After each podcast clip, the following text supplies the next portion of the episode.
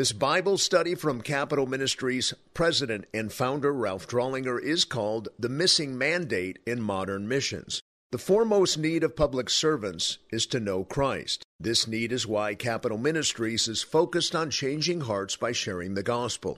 Good legislation is important, but men and women can hardly be expected to make policies in accordance with sound, biblically based principles if they are at odds with the author of Scripture. Only the gospel has the efficacy to change a heart. We believe that foremost in the capital community is the objective of evangelizing and discipling political leaders. We need more disciplers. Consider whether there is a biblical basis or calling to minister to political leaders. If so, how important is this pursuit in the mind of God? I think you may be in for a surprise. Our introduction. There is a biblical mandate that addresses whether modern missions include public servants. This study should fascinate public servants. Insomuch as political leaders are essential to the Great Commission, it follows that you must be heavily involved in its fulfillment. The best way to reach other public servants with the gospel of Jesus Christ is through evangelistic efforts. So let us explore and closely examine this biblical mandate to reach political leaders with the gospel. Exploring the mandate. The following three portions of the New Testament provide the best initial understanding of this missiological emphasis that runs throughout the Word of God. A. 1 Timothy 2 1 through 4, which reads, First of all, then, I urge that entreaties and prayers, petitions and thanksgivings be made on behalf of all men, for kings and all who are in authority, so that we may lead a tranquil and quiet life in all godliness and dignity. This is good and acceptable in the sight of God our Savior, who desires all men to be saved and to come to the knowledge of the truth. Not only does the Apostle Paul urge Timothy to pray evangelistically for all men in general, but specifically for kings and all who are in authority. Very importantly, verse 1 begins, I urge. These English words come from the original Greek language. Parakalo is a compound word comprised of the preposition para and the verb kaleo. Para means to come alongside, while kaleo means to call. Together, parakalo is an emphatic verb in the first person singular that means to call alongside. I urge you, Timothy. Paul heightens this command with first of all, or protos in Greek, to indicate its priority. Protos is used to signify first in priority rather than sequence. In other words, Paul wanted Timothy to join him in praying evangelistically for kings and those in authority. You'll notice that the last portion of this passage, verse 4, indicates the aforementioned command to pray is all to be taken in the context of evangelism. The command of these verses is not an afterthought in Paul's mind. Concern for political leaders was an emphasis that ran throughout his ministry and was born in his Damascus Road conversion. Notice this significance in the following Acts chapter 9 verse 15 passage.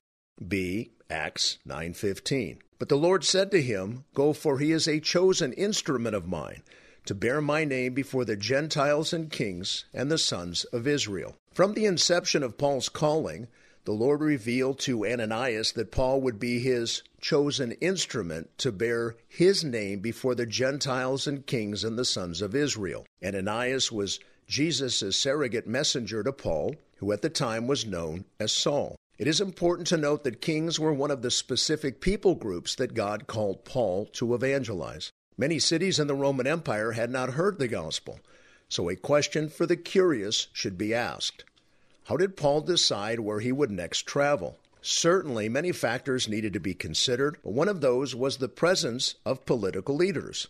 The following list shows that his calling informed his travels, i.e., what cities he would include in order to establish churches. Understanding this connection is very important.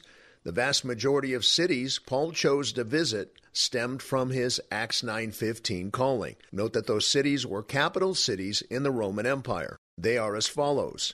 Paphos was the capital city of Cyprus, Perga was the capital city of Pamphylia, Pisidia Antioch was the capital city of South Galatia, Iconium was the capital city of Lycaonia, Thessalonica was the capital city of Macedonia, Athens was the capital city of modern Greece, Corinth was the capital city of Achaia, and Ephesus was the capital city of proconsular Asia. Paul ministered to both Jews and Gentiles, but it is important to not overlook the fact that Paul was also called to be a missionary to evangelize kings in this passage. For that reason, he went to these capital cities, as we shall see next. C. The Book of Acts. In that regard, of the 13 individual conversions recorded by author Luke in the book of Acts, seven are politically related people.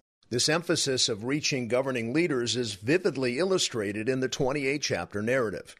It is insightful to note that Luke is writing Acts for Theophilus, cross reference Acts 1 1, in that he calls him most excellent in Luke 1 3, a title used to address governors. Cross reference Acts 23 26, 24 3, and 26 25. Possibly Luke is writing this account as well as the Gospel of Luke cross reference Luke 1 3, for the purpose of persuading one government leader to come to faith in Christ. This would explain why over one half of the individual conversion accounts recorded in the book of Acts involve politically related people. Luke's purpose could be either to relate to Theophilus that other governmental leaders have come to Christ or to illustrate the fulfillment of Paul's call in Acts 9:15, if not both. Note the common vocation among the following conversions. The Ethiopian eunuch was the treasurer of Candace, the queen of Ethiopia. 827. Cornelius the centurion was a military leader of 100 men. Chapter 10 verse 17. Blastus was the king's chamberlain. 1220. Sergius Paulus was a Roman provincial governor. 13:7. The Philippian jailer was the official government guard. Chapter 16 verse 27. Dionysius was the Areopagite judge. 1734 and Publius was the governor of Malta, chapter 28 verse 7. Paul's Acts 9:15 calling gives insight as to why he desired to visit Rome and subsequently even travel as far as Spain. In Acts chapter 23 verse 11b, the Lord revealed to Paul that he must testify of him in Rome. It says, "Take courage, for as you have solemnly witnessed to my cause at Jerusalem, so you must witness at Rome also." The apostle longed to fellowship with the church in Rome. Cross reference Romans 1 10 through 12, but he had at least one other reason for making the voyage evangelism. This intention is evident from Acts 27 24, where the Lord adds that Paul must stand before Caesar. Therefore, out of obedience to his calling, Paul was compelled to take the gospel to Caesar. History evidences that Caesar did not get saved, but Philippians 4:22 indicates that Paul had been used by God in a powerful way in the emperor's palace. It states, "All the saints greet you, especially those of Caesar's household." Paul was a man governed by the vivid memory of his conversion as recorded in Acts chapter 9 and the specificity of his calling to reach the leaders of the world with the gospel. As a political leader, you are specifically qualified to follow in Paul's calling. Assuming Paul's mission to Spain somehow aligned with his calling is reasonable, and it did. Spain was a mineral rich colony on the westernmost extent of the empire. A population of Jews and Gentiles who had not heard the gospel were living there. Did Spain have a contingency of political leaders? Yes. The orator Quintilian, the writer Martial, and the statesman Seneca resided there. The Roman emperors Trajan and Hadrian were born in Spain as well. According to Clement of Rome, writing in AD 95, Paul reached Spain and, quote, gave his testimony before the rulers, The apostle labored to reach political leaders with the gospel. His deep concern for their salvation perhaps explains why he gave such an emphatic mandate to Timothy in 1 Timothy 2 1 through 4. They serve as bookends to the emphasis in and of the ministry life of Paul. To recap, Paul instructed Timothy to pray for the salvation of Rome's political leaders. The same principle applies for all believers today. Christians should desire to see their political leaders come to know Christ. In fact, from Genesis to Revelation, God's people pursue an evangelistic ministry to political leaders in foreign nations. This consuming evangelistic zeal encompassed Paul's life after his Damascus Road conversion. The same emphasis exists throughout in Scripture. Expanding the mandate. In addition to the Apostle Paul, the Apostle Peter also exemplified this emphasis of ministry in the New Testament. Moving forward from the church age and after its close, tribulation saints will have a ministry to unbelieving kings. Looking the other way in the Bible, the Old Testament nation of Israel, God's chosen people under the Old Covenant, was meant to be a beacon, a representative of Yahweh's glory, shining forth unto all the Gentile nations of the world. And in this regard, even more specifically, the nation Israel was meant by God to testify of him to the political leaders in those Gentile nations. This mandate can be seen in some select passages that follow. The ministry of reaching political leaders runs prominently throughout all of Scripture. Summarily states one of God's choice servants in this regard I will also speak of your testimonies before kings and shall not be ashamed. Psalm chapter 119, verse 46. Exemplifying the mandate. The proposition that today a mandate is missing in modern missions, namely reaching political leaders as a first priority, can be demonstrated from the following epochs of biblical revelation. These passages indicate an historic thread of emphasis near to the heart of God that is woefully underemphasized in today's Christian missiology. A. The ministry of Old Testament Israel. God promised Abraham he would one day receive land, have numerous descendants, and be blessed by God. Cross reference Genesis 12 1 through 3. Four centuries passed as Abraham's descendants grew from one family into 12 tribes, and finally into the nation Israel. The Lord called them out of the world to be his own possession, a kingdom of priests and a holy nation. Exodus 19 5 through 6. Extrinsically, Israel was called to proclaim the excellencies of God to all the surrounding nations. God intended for his people to become a light to the Gentile nations in a general sense, and more specifically, he expected his people to be a light to the leaders of those nations. Isaiah chapter 60, verse 3 states in this regard Nations will come to your light, and kings to the brightness of your rising. Isaiah 49, 6 through 7 along with chapter 62, verses 1 through 2, suggests the same type of ministry for Israel. The Lord expected Gentile leaders to take notice of his chosen people, a nation uniquely set apart for his purposes. Yet the only way this regard would happen is if Israel pursued some form of evangelistic ministry to them. However, in an overall historical sense, Israel failed in her ministry to the foreign nations and their leaders. However, the Old Testament does provide several examples where God's people obeyed. One illustration of Israel's obedience to Yahweh's calling to reach political leaders takes place during the Queen of Sheba's visit to Israel during the reign of Solomon. Cross reference 1 Kings 10 1 through 9. The queen had traveled 1,400 miles to see the splendorous city of Jerusalem, and she would not leave disappointed. 1 Kings 10:5 says that because of the visit, there was no more breath in her. No more breath in her is an Old Testament phrase similar to saying today, she was simply blown away. The queen was amazed and overwhelmed and proceeded as a result to praise the Lord. Cross reference 1 Kings 10:9.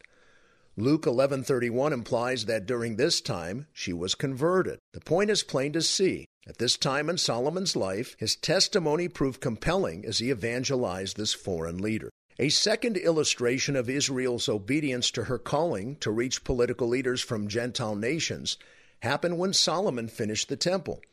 He gave thanks to God. During his thanksgiving prayer, he reminded Israel that the Lord blessed them for a purpose, so that all the peoples of the earth may know that the Lord is God. There is no one else. 1 Kings 8:60. The temple itself even included a court for the Gentiles to worship Yahweh, in keeping with the purpose of proclaiming God to the nations. As the nations saw Israel's light, the hope was, like the Queen of Sheba, the people would come from afar, led by their kings, to worship the God of Israel. States Isaiah 60, verse 11, in this regard Your gates will be open continually, they will not be closed day or night, so that men may bring to you the wealth of the nations with their kings led in procession. The thanksgiving prayer over the temple also illustrates that God wanted Israel to be magnetically attractive to Gentile nations and their leaders. This idea is further illustrated yet again in another way by the prophetic ministry of Jonah. Though a reluctant Jewish minister, Jonah eventually went, in a whale of a roundabout way, to the Gentile city of Nineveh and called upon its citizens to repent of their wickedness.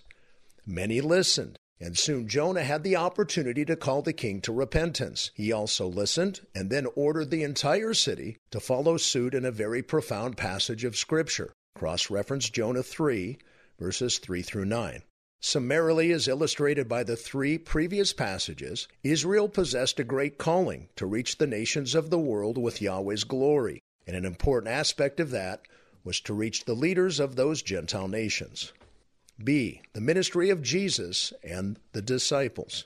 In addition to the previously seen mission illustrated by Paul in the three examples within Old Testament Israel, when Jesus commissioned his twelve disciples, he told them they would be brought before governors and kings for my sake as a testimony to them. Matthew 10:18. Accordingly, he sent out his disciples with a charge to evangelize political leaders.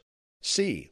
The ministry of the apostles. As a crescendo to the various politically related conversions in the book of Acts, as already mentioned, remember that Paul sought to minister to Caesar and his household by visiting Rome. And in magnum opus fashion, he desired to visit Spain to preach the gospel to leaders residing there. Cross reference Romans 15 23 through 24.